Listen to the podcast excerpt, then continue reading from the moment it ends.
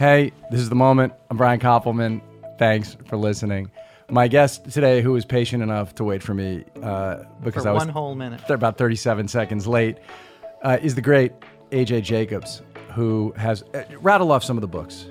I am a writer. I wrote a book called The Year of Living Biblically. Uh, I wrote one about called The Know It All, where I read the encyclopedia, dropped dead healthy, tried to be the healthiest man alive. Wrote um, a piece that uh, I've thought about a lot in my life, and then did further reading, which was a piece about radical honesty. Oh, I love it, and I love to talk to you about that. Um, Sam Harris's book, uh, I thought, took it even further. Yeah, um, which is called Lying. Right. Did you read Lying? Because that was written what five years after your piece or something did. like that. To be radically honest, I read like half of Lying, uh, and I, I planned to read it. I thought it was good. I just got distracted, and I'm on his uh, podcast coming up, so I'll have to confess.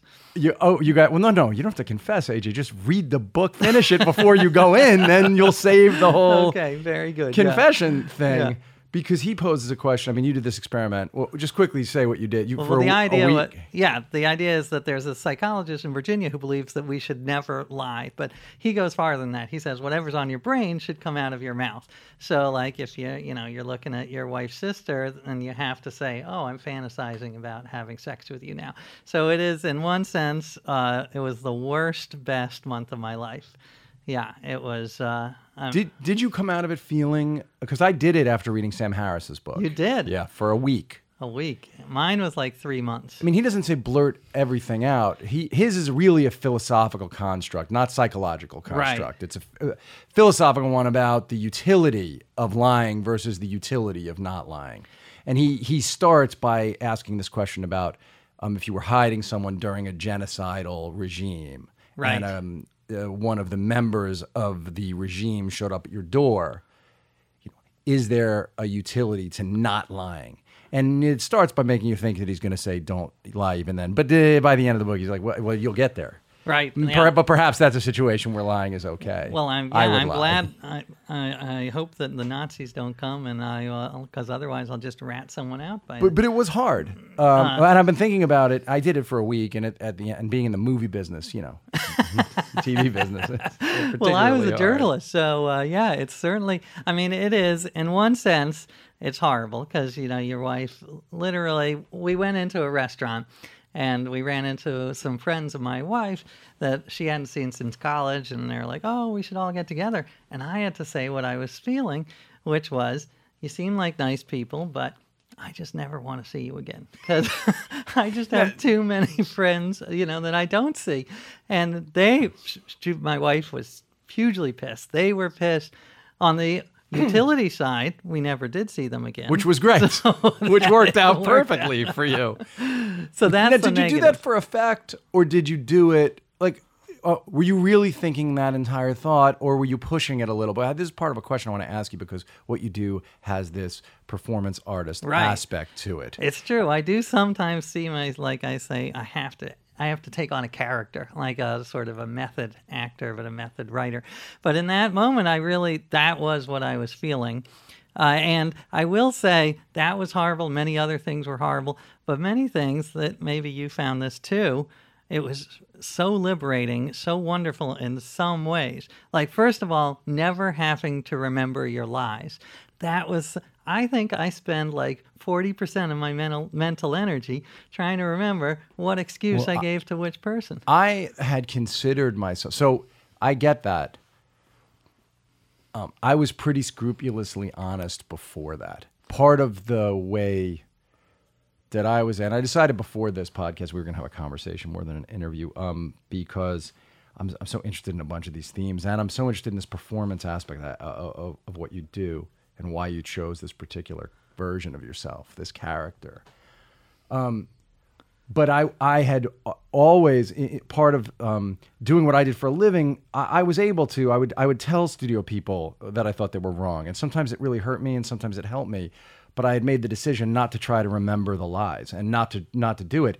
And even even so, even though I would have written in my journal, I do a lot of things, Right. As I'm sure you do. I, you know, journal and meditate. I do things to sort of refine that still the week was really hard because there are still white lies, little lies, Right. supposedly harmless What was an example? Do you remember? that, that you tell.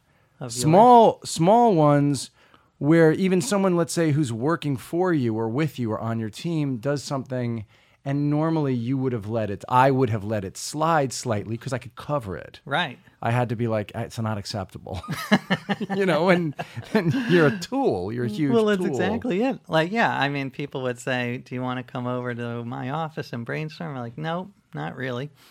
Uh, but I one other uh, just to give the full balance of radical honesty. One other positive I found was that you it's not just brutal honesty. It's not just like your ass looks fat in that dress. It's also like I love you, man. That kind of crap. So I during the, I I was thinking back to my first boss at a tiny newspaper, and I was like, you know what? I'm thinking it. I should express it. So I called him out of the blue and said, you know, you were a great mentor. You changed my life, and I I just don't know if I.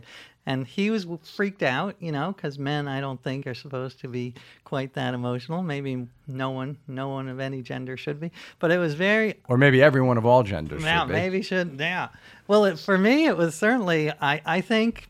I, I can't get inside his head, but I think that he appreciated it, and I know I felt a lot better. So that's another positive of radical honesty. was there a positive residual effect for you because i did find that Well, I am certainly more honest than I used to be. I, I still lie all the time. I like white lies. I am terrible at white lie. You know, it's all like I love. I don't have to say I like. I love your show, but I'll be like, I love the title sequence. Was awesome. I Right, do where love you- your show, by the Oh, way. thank you. I'm, I'm glad to hear it. And if you're lying, I'll take it. So, all right, I've been, I've been, I've been thinking a lot about, um, about pedigree in a way. I've been thinking about this version of yourself that you present to the world. And I've known your work for a long time, and I've read a lot of it, and I've watched your talk in public, and we've been on a podcast together, and we have We had a good many mutual friends. But I, I do think that there's a high level. My take is there's a high level of craftedness in this thing that you do. I would say that might be true, but I will say. Oh, go ahead. No, please go ahead. Well, one thing is, I I, I once wrote an essay on uh, on George Washington, and I followed all of his rules of being a good person, uh, which was very interesting. But Did you hold slaves? Because that I think was rule six for Mr. Washington. I mean, when they in the the, the administration just, just started saying, uh, "Well, should we take down the George Washington uh, uh, monuments?" As though uh, that that were a crazy thing, and it's like, well, we should consider, we should think about it. We should think about what those monuments mean. Well, it's we should think about a way to make the monuments um, uh, uh, more accurate. Perhaps Right. I did amazing things. Perhaps we hold him up as somebody who who without whom we wouldn't be here. But who had flaws, which might be flaws. useful for all of us in life to understand that even our best have deep flaws. Well, that's the thing. I think, and this is a little off topic, uh, but yeah, anyone in the past was horrible. And like in 500 years or 200 years or 50 years, people are going to look back at me and at you and be like, can you fucking believe those people? They ate animals. They had people clean up their apartments instead of robots. What was wrong with they these still people? they still took shits. Because by then that's gonna all be completely done with somehow. It's gonna be pre-evacuated. exactly. These While you're eating. disgusting animals. Yes, but but no, sorry, you were saying. Okay, I asked you about the crafted thing, or I started to say it, All and, and so you I was going to go into this idea of the authentic self, which I think is very overrated. Seth Godin um, is certain that none of us can grab the authentic. Seth talks about this in, with, I think, more clarity than anyone ever. He's Really? written about it a ton. And I have not read any of that, but I my feeling is, you know, be yourself. This whole mantra of be yourself. Stalin was being himself. Hitler was being himself. You know, don't be if you are an asshole, don't be yourself. So I think it's important to craft your personality a little to make yourself a better person. So I think I am, for instance, uh, I'm not genocidal, so I don't have to work on that. But I'm, um, I think I was born very shy and inward and and not. Uh, but I have forced myself to be an extrovert, and I think it's made my life better. I think that I've had more interesting experience because I've pretended for so long to be an extrovert that I actually became a little more of one.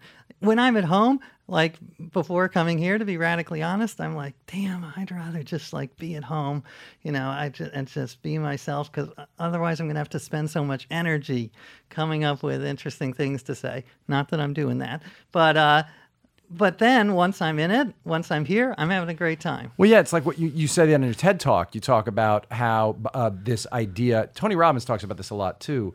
Um, take actions and watch how afterwards uh, you uh, your brain feels different. Totally. When you do an altruistic act, suddenly you become invested in that and you Right. become more altruistic than you were before. Exactly. And I love this quote. I don't think it's Tony Robbins. It's um, the guy who founded Habitat for Humanity. He said, It's easier to act your way into a new way of thinking than think your way into a new way of Well, and it turns out that the other great philosopher, George Clinton, uh, had it had it right and wrong. It's true, free your mind and your ass will follow. Also, free your ass, your mind will follow.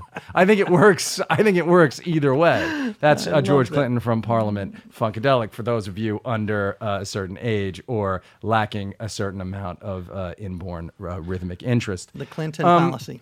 But I have been. I've been thinking about pedigree, and I've been thinking about the ways in which uh, we find the lives that we're living.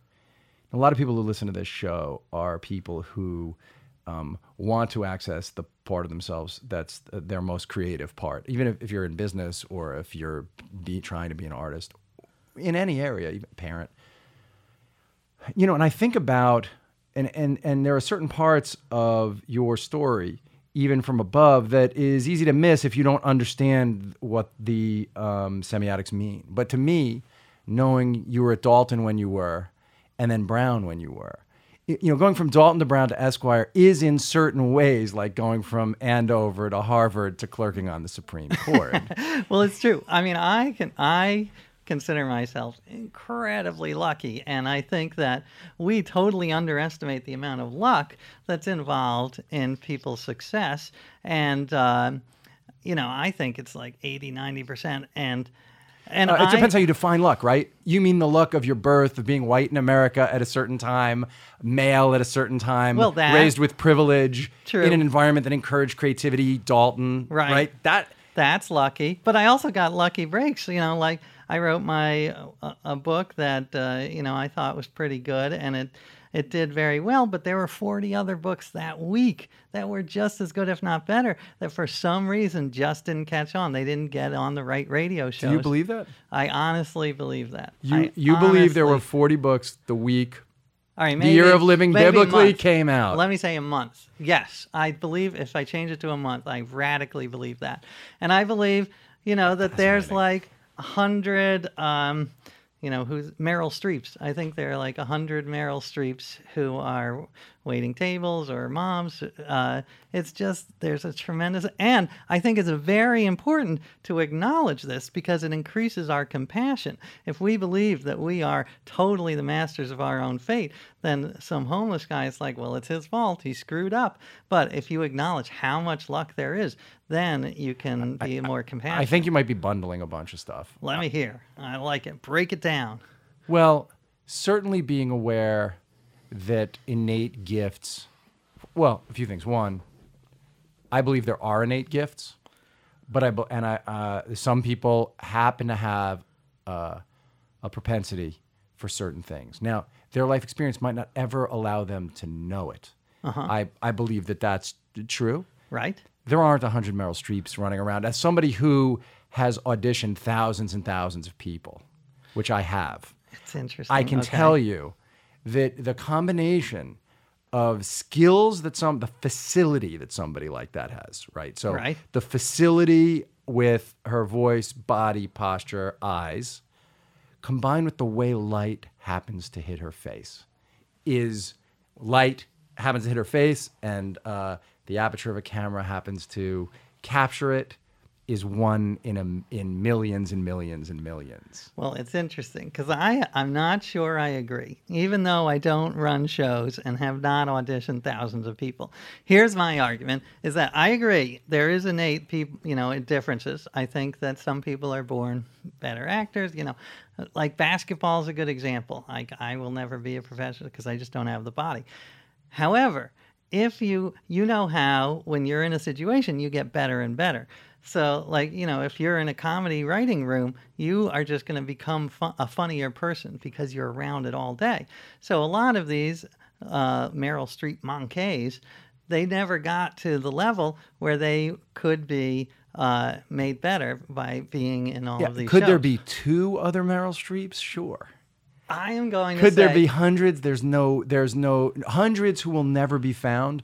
My life experience, having been an A and R person whose responsibility was to find talented people, right? and then doing this thing that I've done for the last 20 years of writing, directing, producing shows and movies, all um, it tells me that uh, yes, there's a tremendous disparity of opportunity, no doubt about it. And are there hundreds of people who could be working actors who aren't? Thou- they, yes, there are thousands. Right. But when you say Meryl Streep or Edward Norton, they're just uh, there. There are some people born with freakish ability who then worked unbelievably hard and got incredible opportunities. Well, it's interesting. think. I, I, mean, I will be. I was just trying to think, how do we test this? Because how do we empirically test this?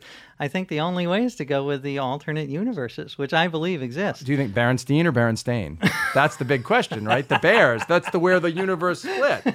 Everybody says it. There's either the Berens. You either think it was the Berenstein Right. Bears or the Berenstain Bears. I was with the Berenstein Bears, and I actually Me too, thought, but that's wrong. and I thought they were Jewish and they're hardcore Christian. We're, we were we were wrong in thinking that And El-P, the great rapper and philosopher El-P, Right. uh, from Run the Jewels, really believes in this all. That that's the mo- that's the evidence That that, the it. That the universe. Can I is- give you my evidence of why alternate the Please do. universes? Because I always thought this is an interesting idea, but why isn't life weirder? Like, why aren't there like you know why doesn't uh, Neil Armstrong you know walk in? I guess he's dead, but Buzz Aldrin, why doesn't he just walk into the studio right now? Why aren't there weird things happening all the time? And then in November, Donald Trump got elected president. This reality show star, the like sleaziest, worst person in the world, and the most important job. And I'm like, I think we are living in an alternate universe. And all the other universes at the universe convention are like, that's the universe where Donald Trump is president. Can you believe those fucking losers? Of course, I mean, you know, I agree with you about Trump, but of course, your friend Stephen Dubner would have a problem with what you just said, where you said it was the world's most important job. He actually thinks he and his partner, his partner's name is Uh, Steven Levitt. the two of them studied this question, and they a while ago, and they determined that we far overweight uh, the uh, impact that the president of the United States has, Right. And that in fact, it's not. And I've been holding on to that because otherwise, I would be terrified. I have to run. I could otherwise have to Right. literally put the thing over my uh, shoulder like uh, you know some character in Twain and run because I'm so I'm terrified. All right. He, here was my question that I was going to try try to ask you, and and, and the, my final thing about the street thing is this: on the scary thing about trying to be an artist, wanting to be an artist, working as an artist, is that while I do believe that there has to be some talent there, I don't think you know if you have that talent until you've worked incredibly hard for an incredibly long time with an amazing amount of faith and belief in yourself. Right, that's interesting. So that I think the talent might not show up for 20 fucking years. Right. And you might be looked at as crazy, like Van Gogh was. You might write letters to your brother about why doesn't the world understand me like Van Gogh. You might die before I do. I don't think we know any anyone can tell you that you are not that person. Right. And so the question of whether you are or are not probably doesn't even apply if you want to do this stuff. You just have to do it and then sort of Well, I hope. I I I, I want to move on, but let me just add one other thing, which I totally agree with that. And and I was talking to Mike. You mentioned Mike Birbiglia before, and I talked to him about this. That the really the the necessary ingre- a necessary ingredient in success for someone in the arts is self delusion. Delusion, I say it all the time. The difference between being delusionally crazy and an artist is literally just showing up tomorrow to do the work again. Exactly. That's it. Because the odds of you succeeding are like 0.01 percent. Yeah, if I would have known the odds in the beginning, I'm not sure that I would have done it. Right. Um, uh, but you have to keep going. But I guess what I so I'm two years older than you, and I grew up on Long Island, and I would come into the city to visit friends at Dalton, and it was uh, uh, like grow. Oh, every weekend I was in Dalton, uh, I was with people from Dalton. I felt like I'd grown up two or three years per weekend, and because the level of sophistication that you guys were um, just somehow around, I, I, I felt like I was a rube, you know. And I'll tell you, like the guy I hung out with the most was Lucas Janklow. Oh well, that guy is like he's the ultimate like. You know, I felt first of all. Let me just to give you some perspective. I was a loser at Dalton, and I I felt so. I'm not. I don't want to make myself seem like I'm Lucas Janklow, who, by the way, for those who don't know, now he was, he was like a heavy metal guy, and now he's like the top agent in New York, and he's like well, he was hair. the coolest person in New York City, I think, and I would I, he was younger than I was, and I would be like, I, I can't believe that guy's take. I'm gonna get to go out with like Lucas and meet the people around him.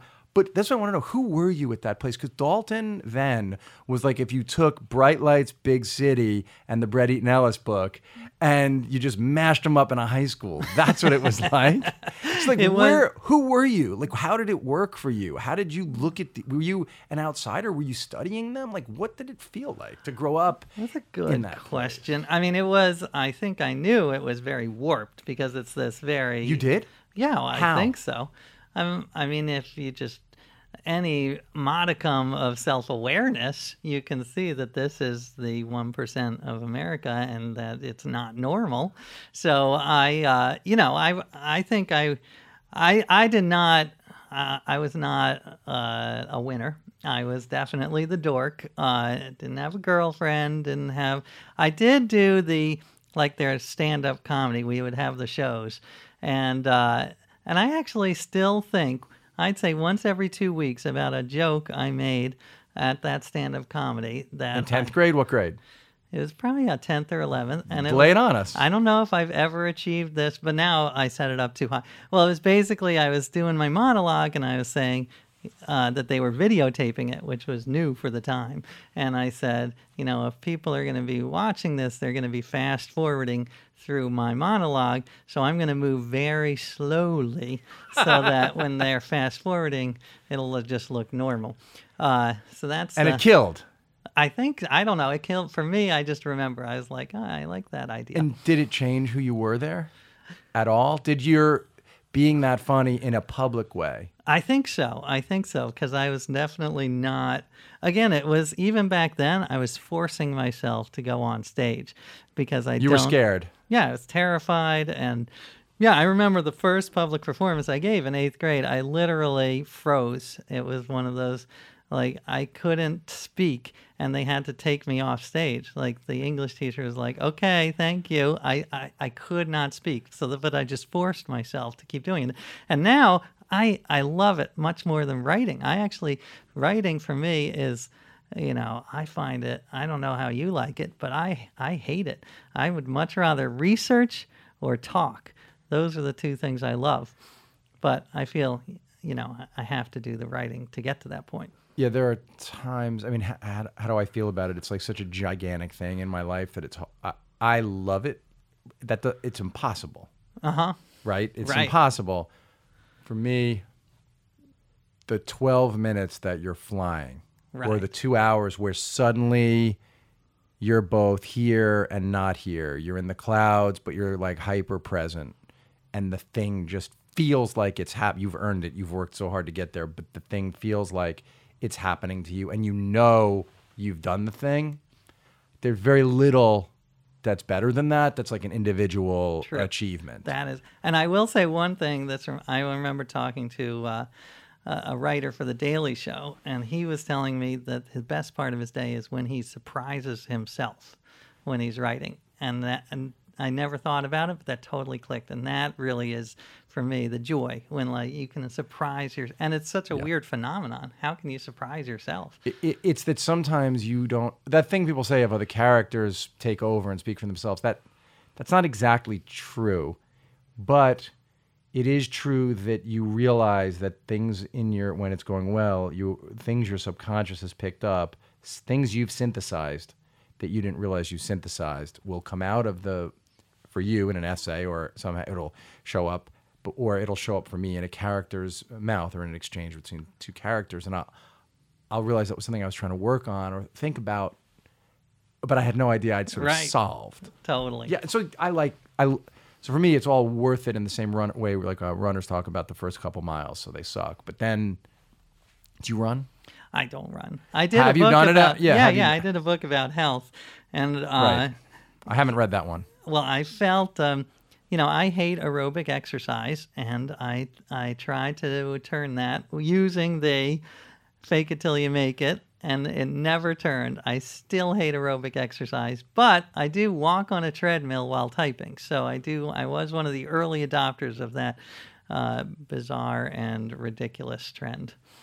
Yeah, I, I thought about getting a, walking desk, but but haven't. I, I It's uh, embarrassing. But um, reading Murakami's what I talk about when I talk about running really made me start running, and then um, I really came to love it. I ran incredibly slowly, but I started doing a lot of miles, and it felt in the middle somewhere. You would feel the same thing I, you feel when you write. Well, I think the only yeah podcasts actually have helped aerobic exercise. I think a lot, and and the fact that you can listen to them. I listen to you on uh, on double speeds, so it's very weird talking to you now. I'm like, what's wrong? With, that's so funny. You listen Brian? on double speed. I do. Wow, I, I, never do. Oh, I highly recommend it. I mean, it's it's not. You don't. Uh, it takes like two minutes to get into it, And It's then you're in. And then you're in. It's Even like- the timing of like jokes works because it's Well, it- relative timing. It does well as a as a Hollywood guy, a man who makes film for uh, his living. You will hate this, but on you can download on YouTube. You can download a movie and watch the movie in double speed. And so Will I you did, send me that link, please? I will. Well, it's just yeah, it's the whatever it's called, red. But but I I did uh, Manchester by the Sea, and I watched it on double speed, and it was slow on double speed. And I was like to my wife who saw it in the theater, it's like, how the fuck did you watch that? you didn't. I was gonna say, did you cry at the thing? But you didn't. well, it's weird. You do experience emotions. It's just quicker. Like you get you get the high, and then you get the low. every low. part of this sounds bad to me. um, so, but this, I guess, was the question. So you're at Dalton, and you feel, and I, I want to talk about uh, childhood a little bit because for people who make their living in uh, unconventional ways, often like the roots of it, I think, are there somehow in in in in some ways. Like, so did you find yourself then?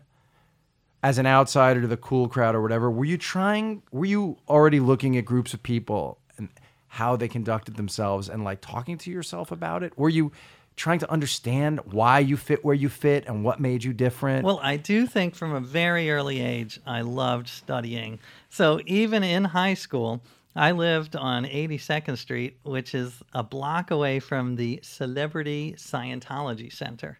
So I went in high school into the Scientology Center to check it out because that's what I love to do is sort of study these groups. And Did you was, get the e-meter put on you? Oh yeah, I did the whole thing, and they like.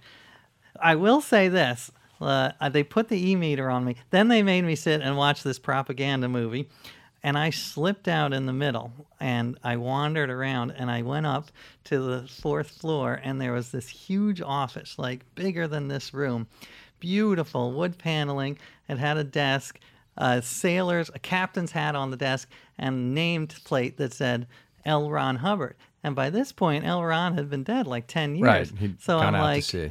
I was like, uh, is L. Ron come? They like busted me and they're like, what are you doing in here? I was just, just checking it out. And I was like, is L. Ron coming in? And they were like, they said, we want to be ready in case he returns to bodily form. Yeah, if he chooses to. Should he he make that to. choice, we want to be here to catch. Exactly. Always a good strategy, by the way. And let me say this: if L. Ron uh, wants to come back and do the podcast, open invitation. if he wants to just uh, materialize corporeally at um, this Mm. Microphone, I would. If it, now I would ask you to step. I think you would understand. I understand. but I would ask you to step would aside. be a great get. And by the way, I'm sorry to keep uh, going, but this is an urban legend that I don't know if it's true, but I like to think it's true. Yeah. Is that the Jehovah's Witnesses have a beautiful, well-appointed apartment in Manhattan in case w- when Jesus returns to the world. Because where are you going to put it? You got to be prepared. I, I just listened to a great podcast uh, about Jehovah's Witnesses. I think it was This American Life. Did you hear it? I didn't. I mean, I know you listened to that show. I think it was a few weeks ago about um, someone who left the church and it really uh, shook the person up. Uh, it's worth it actually. Go find that This American Life because uh, you get inside. It's very easy to just look at any religious group other than your own as as absurd. And I mean, I'm an atheist, and I think all uh, uh, in, in, a, in a pretty hardcore way, but it's always fascinating what religion gives to people, what that Yeah. and the group, and um, it's it's worth it. Well, I, I spent time for my Bible. No, I know you wrote I, I hung out with the Jehovah's Witnesses for quite some time. And you were a shepherd, and you say in your TED talk uh, and in the book that it was pretty good being a shepherd. it's not a bad job. How long did you do it for? It's uh, just a day. It's very so. Who knows? But That's well, not my- shepherding, really. I can't. I don't think I can give it up to you. No, we're th- this. Do you think of yourself um, in private moments more as an entertainer, or as a writer, or as a philosopher, or as a critic of Oh, that's the an world? interesting idea. Well, I'm on this thing now that sounds pretentious, but that I think nouns are very dangerous. So, like, I think we should do more verbs. Just because when I'm uh, I'm writing, I'm a writer. I mean, you you're like the slashiest person I know.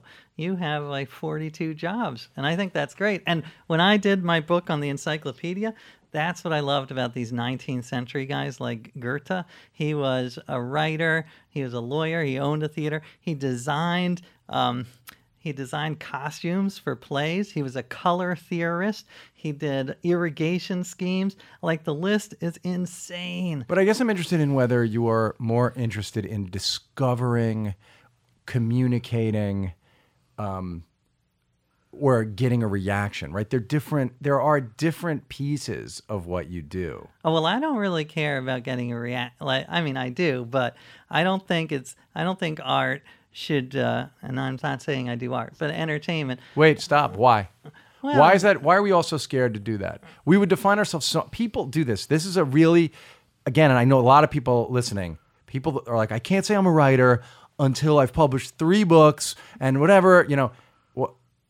Of course, what you do is art. Well- I don't know what you know. You, one can make a decision. I'm, like Right. whether each piece is good. Like each individual thing, we've made good art for sure. Like, why? What's the scare? Why is that word of all the words scary? I just think it's a pretentious word. It's what is like pre- define pretentious? you know, it's just me. You know, I, What are you I don't- pretending I don't have a beret and I don't live in a work in an attic. But I would say Isn't that a self? Sorry, but uh, isn't that a self-defeating uh, conception of what it means to be? An, I don't. I, I'm I'm I'm uh, anti-glibness. I've decided on this podcast, and All so I want to like dig in, be, because you have a great facility, but and it's a huge facility for being self-deprecating, and I want to understand why, with all your success and everything. right. Well, it is to be. interesting. I thought about this because Kanye West, who I'm not a fan of, he says as a human or as an artist. as a human, I think he's yeah. Because as an artist, like I can't Yeah. stand everything I know about him as a human. Right. But he's one of the great artists of our lifetime, which Exactly. is maddening. Exactly. I know. I think a lot. This is a topic I actually think a lot about. Like, should you, can you enjoy these the art by horrible people? Uh, and I think. What do you think? Well, I think you know, it, it- there's a limit. Like you know, Adolf Hitler, he was a painter. I I don't think that morally you can enjoy his paintings just because uh, he's such a horrible. you could make the decision. That's so interesting, man. You could make the decision not to broadcast that feeling about the art, but I don't know that if the art moved you, you could stop yourself from feeling it. True. Yeah. Well, that's right? If you saw the painting, right. you know, like there's a cinematographer who got arrested for being a pedophile. The guy shot beautiful images. I know the movies. I can't. Now, I won't watch Woody Allen movies. Is that right? Woody Allen changed my life, no doubt about it. Really? One of the biggest influences on the way I think about making stuff and why I make it. I know the movies by heart. I Right. will not watch a Woody Allen movie. I haven't watched one in four years, probably. Wow, that's hardcore. What about what else? But I would love. But but here's the thing. I won't lie and say that I wouldn't love a Woody Allen movie if I watched it. I would love it. I wouldn't be able to stop the reaction because he's um, such an incredible artist. Right. But but and once he dies, I'll watch his work again. But while he's alive, I don't think I can support it. Right. That's interesting. Well, it is what we talked about before. Like everyone from the past is horrible. So, like, I'm sure. But what is it that you don't want to identify yourself as uh, someone who makes art? Because you did make not that I make art, but what what, what does that mean? Well, I don't want to say that. I think declaring myself something is uh, pretentious. If people want to call me, you know, I, I've been called lots of names, and I, whatever they want to call me is fine. I just try to do what I do, and uh, But is your goal to make art? Like that's what I'm saying, right? It- it- can you allow yourself to say that at my best, what I'm trying to do is create something that has the effect on people that great art has on me? I suppose so. I mean, for me, more. I, I mean, my goal, I see my main goal in life as trying to make people a little less dickish, uh, you know, and I'm, Well, you're failing here with me today. so yeah, and you know, I'm a dick too. I think we were born dicks. We were born selfish. So the goal is to be uh, just trying to be a little kinder, and so I that's and ha- have a good time doing it. So I, I do love my job. I'm very lucky. So that whatever you want to call me, that's what I'm trying to do. Sure. See, I guess the reason I care about this question is that it was crippling to me for a long time. You know, How I didn't so? become a writer until I was 30. And part of the reason was that I had learned as a young person that some people were uh, predestined to be artists. They were the ones recognized by the other kids. They were cool in a certain way. Their voices changed before mine, probably. They uh, could play. They could someday. They could play. Uh, what your balls will drop, and then, but they could. They could play uh, "Stairway to Heaven" on the guitar, and I couldn't. And I didn't realize they'd worked at it, and I thought it just happened. And I thought, oh, those are the artists, and then the rest of us ha- uh, have to just uh, muddle along in some way.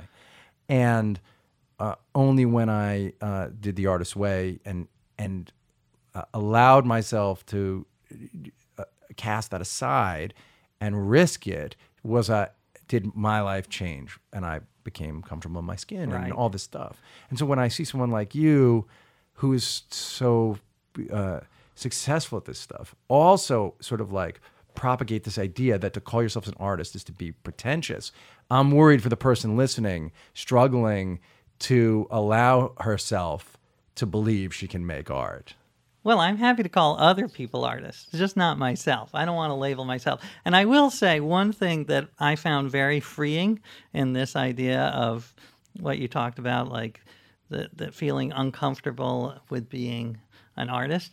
I, uh, I did an article once where I, I tried to be the most creative I could be for a week. So I did, you know, there are all of these these hacks. If the color blue is supposed to make you more creative, so I painted my room blue, and I had, uh, uh, you know, drinking. Actually, by the way, you're supposed to like one or two drinks.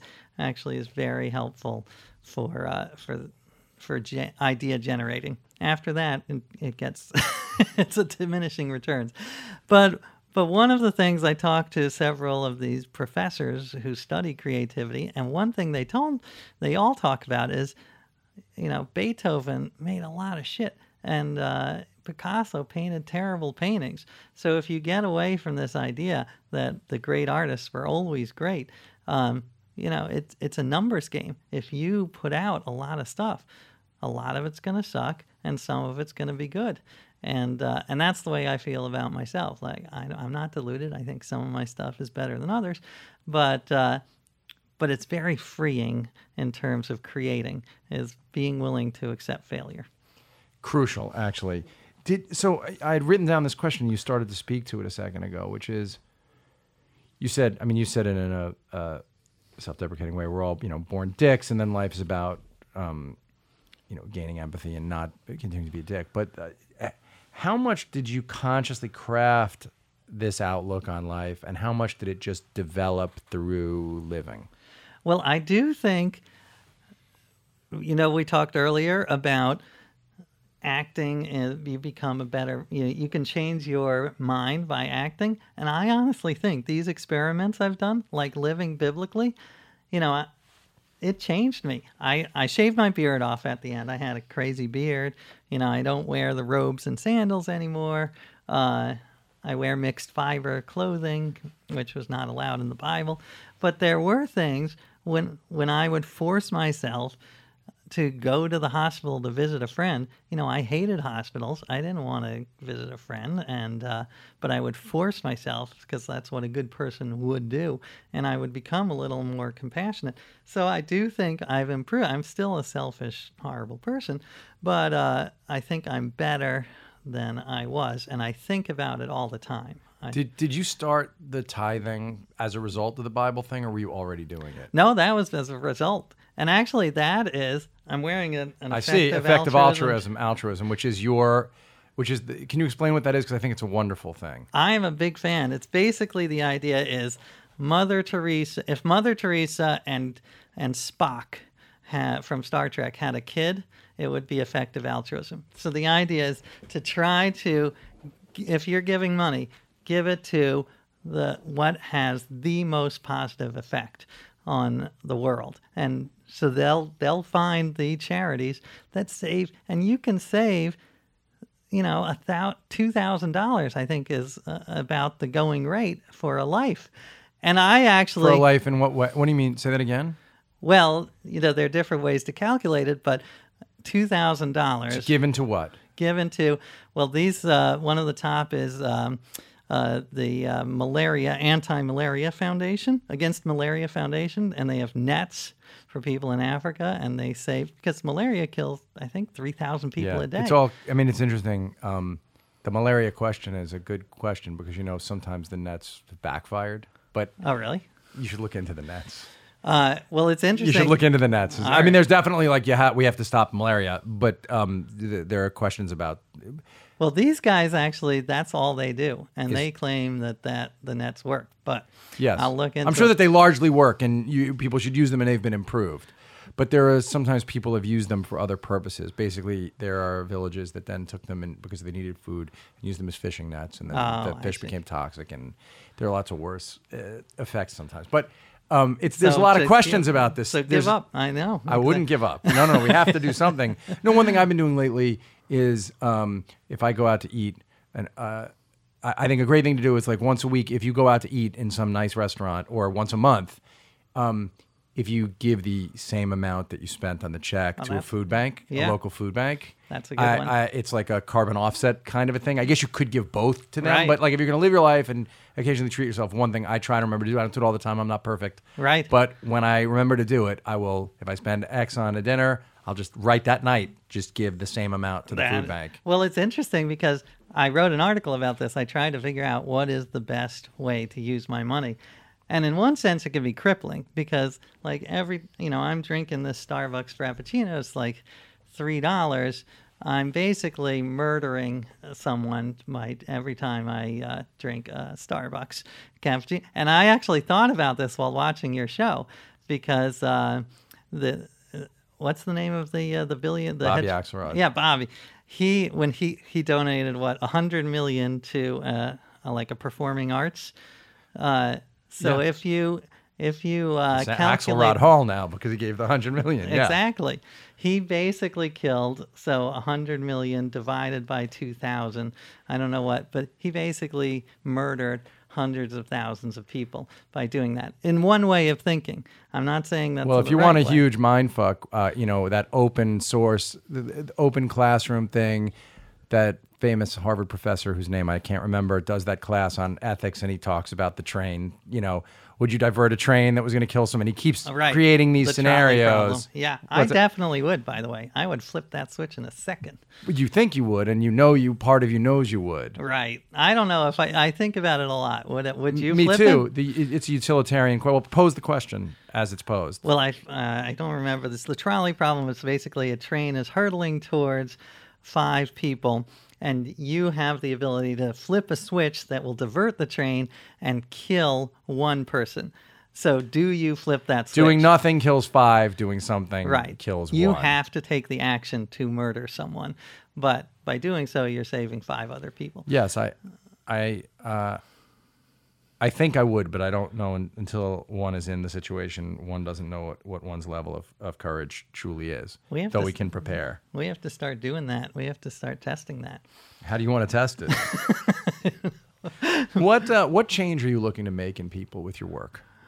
Uh, well, as I say, being less dickish would be nice. Um, I do think my new thing is uh, that I, I do want people to embrace science and logic and passion. I mean, not not passion. Passion, I think, can be dangerous. Passion can be good, but passion can be dangerous. The the whole idea of uh, the Trump election really messed with my mind because for when I was writing the Bible book, I was like, I do still think there are great things about religion. I think it provides a community. I think that you can um, that it is a force for good sometimes, like civil rights.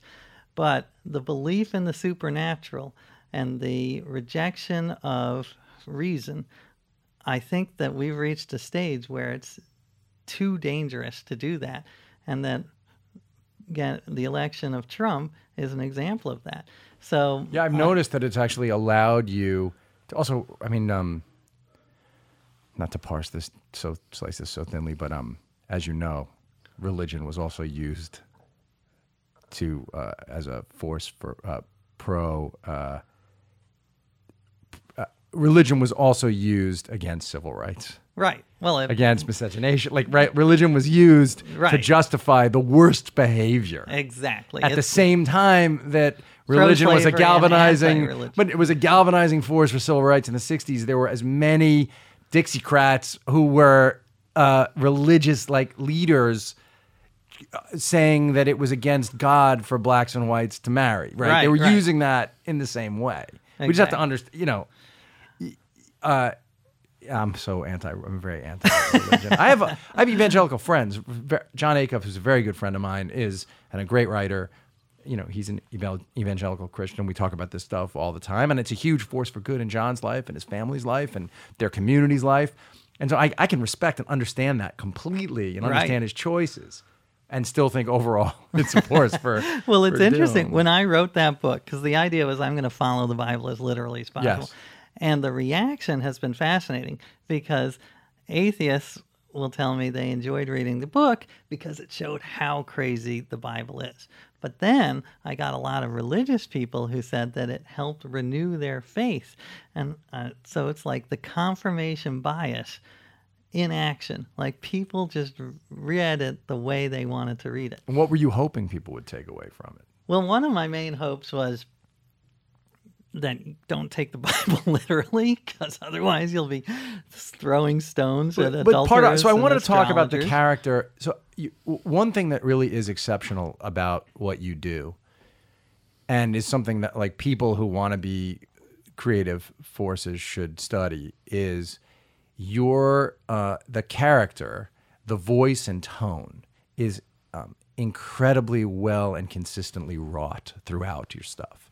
So how how much how did you find that mode of expression and then how consciously do you safeguard it? Now, that's interesting. Well, I will say I, um, uh, you know, it, it is it is artificial in some ways. Like everything happens that I write about actually did happen. Of course. but I, I you're presenting it, you're choosing how to present it. Exactly. I, I guess I'm interested in the craft aspect of that. Right. How did you define what that voice is? Well, I think uh, just taking myself, and maybe exaggerating it, you know, making sure that. Uh, I, I think one of the things I want to make sure is uh, that I'm an everyman, so that when people read when I go through these things, they can maybe relate to them. So that is important to me. I mean, I talk about my wife a lot and our marriage. You know, if I wrote about our real marriage, it would be incredibly dull because it is like 90% uh, fine and then 10% conflict. And the 10% conflict Is what you use. Yeah, that's what you got to use. But I guess this is the part that sometimes being radically honest it doesn't bother me about your work. I really enjoy your work, but I do question um, the everyman choice because sometimes it seems to me that you present yourself as a Candide like figure, as almost a Peter Sellers in being there, kind of like, you know, a level of um, innocence that you don't have. And I, um, you are a true intellectual. You read a ton, you know a ton. Even in the encyclopedia thing, there is this like, ah, shucks, geez, wow component to how you present this stuff Right. that almost, it, and it ties into this, I think, fear of taking yourself too seriously.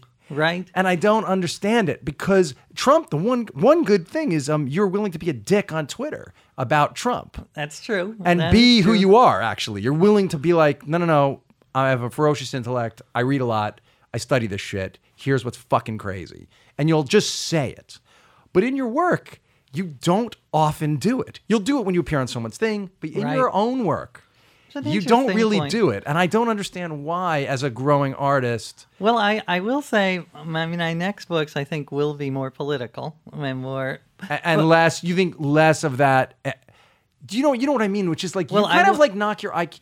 The character of AJ Jacobs is not as smart Right. as AJ Jacobs, and that's I it bothers me. Interesting. For some reason. Well, I will say this. I think one of the important things is, most important things is intellectual humility and being aware of how.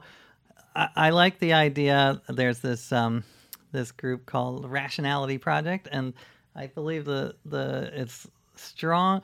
s- Strongly stated, loosely held beliefs, and I believe that. I believe great. shallowly we should you know people say oh i have a deep-seated belief i'm like that's bad don't have it the only deep-seated belief i have is don't try not to be a dick but everything else i am very loose you know if if some evidence comes i want to be able to change Yes. it Yes. so that's why i think i try not to be pontificating because I, I i want to make sure that i am intellectually and epistemologically humble Yes. Uh, no, that makes sense. And, and in fact, uh, arguably the smartest person I, I know um, is Marc Andreessen because if you, eh, basically, if you, you know, anyone can say for, for anybody, if they knew Marc Andreessen, and that's probably the smartest person that they know. And I, he said once to me that um, he was describing what he liked about a certain group of people. And he said, as his highest compliment in a way, they love being proved wrong. That There's nothing, nice he goes, there's nothing they like more than realizing they were wrong about something and they can change their opinion on a, on a dime. Right. And, and, and, and he said it as a, a way to sort of uh, be laudatory about, about somebody, this group of people. And I loved it. I, I, and, and thought, yes, that's, that is uh, one of the highest marks you can, you can get is like, ah, how great to learn that there's another way. And and in politics too, you know, the word the phrase flip flopper is seen as this horrible thing. I'm like, that's that could be good if you're flip flopping for the right reasons. if you- you, are flip flopping for evidence, then flip and flop. I mean, you know, David Foster Wallace talk, famously talked about, um, I guess in that essay on Mark Leyner, famously talked about the need for earnest writers, uh, that the age of irony was over. But I wonder if, uh, you know, I wonder if the the the earnestness sometimes is what like one can make the argument that you're a philosopher and i even saw it in your ted thing and i thought yeah that is kind of what aj's doing but the sort of uh, the earnestness almost cuts against uh, uh, the work being taken as seriously as, as i believe some part of you wants it to be Well, I do. Uh, yeah, I guess there is a tension. I will say there's a tension in that I want, I want to say these things, but then I also want to know that I don't know anything. So I want to be an expert, but I don't trust experts, uh, and I don't. I think, you know, I I do. I studying science a little while doing this book on health. It was like you could find the smartest Harvard professors just saying complete quackery and bunkum. So just being very careful not to say this is the only way. Uh, so that's where uh, the self-effacing part maybe comes in. But then again, I have these strong beliefs. Right So I, but then they're strong but loosely held. Strong, but, loosely. held. Well, um, all right. I don't want to end without talking about your new book. So, uh, which I know the purpose of which was to show us the ways in which we're more similar than not similar. So, can you you want to quickly just uh, talk about what it is? Yeah, sure. It is. Uh, well, it was about three years ago now. This I got an email out of the blue from this guy in in Israel, and he said, "You don't know me, but I'm your eighth cousin."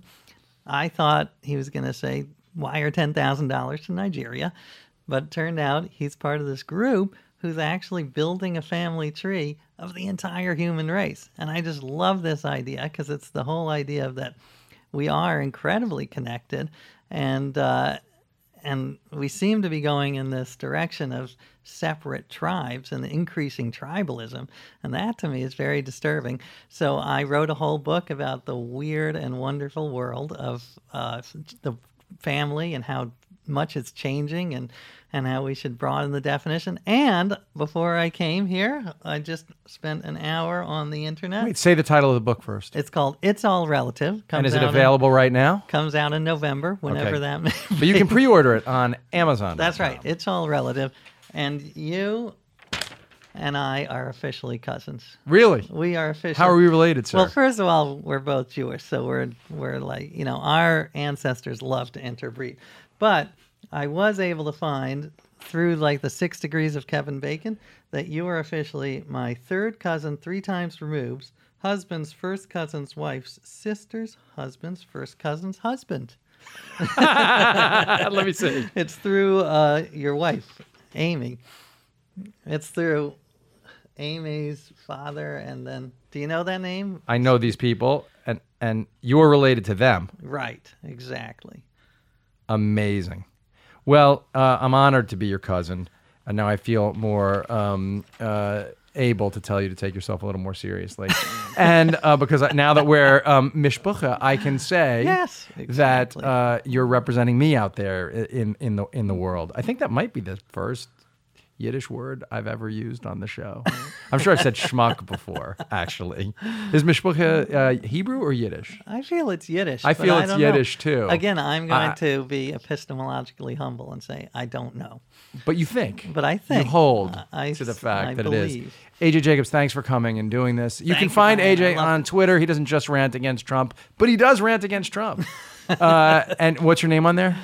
AJ Jacobs. AJ I'm Jacobs. at Brian Koppelman uh, on Twitter. You can also write me at the moment bk at gmail.com if you have anything you want to say about um, this podcast or if you want to tell me how you're related to AJ or yell at me for not figuring out what the ultimate Kanye West point was. I think we never got back there.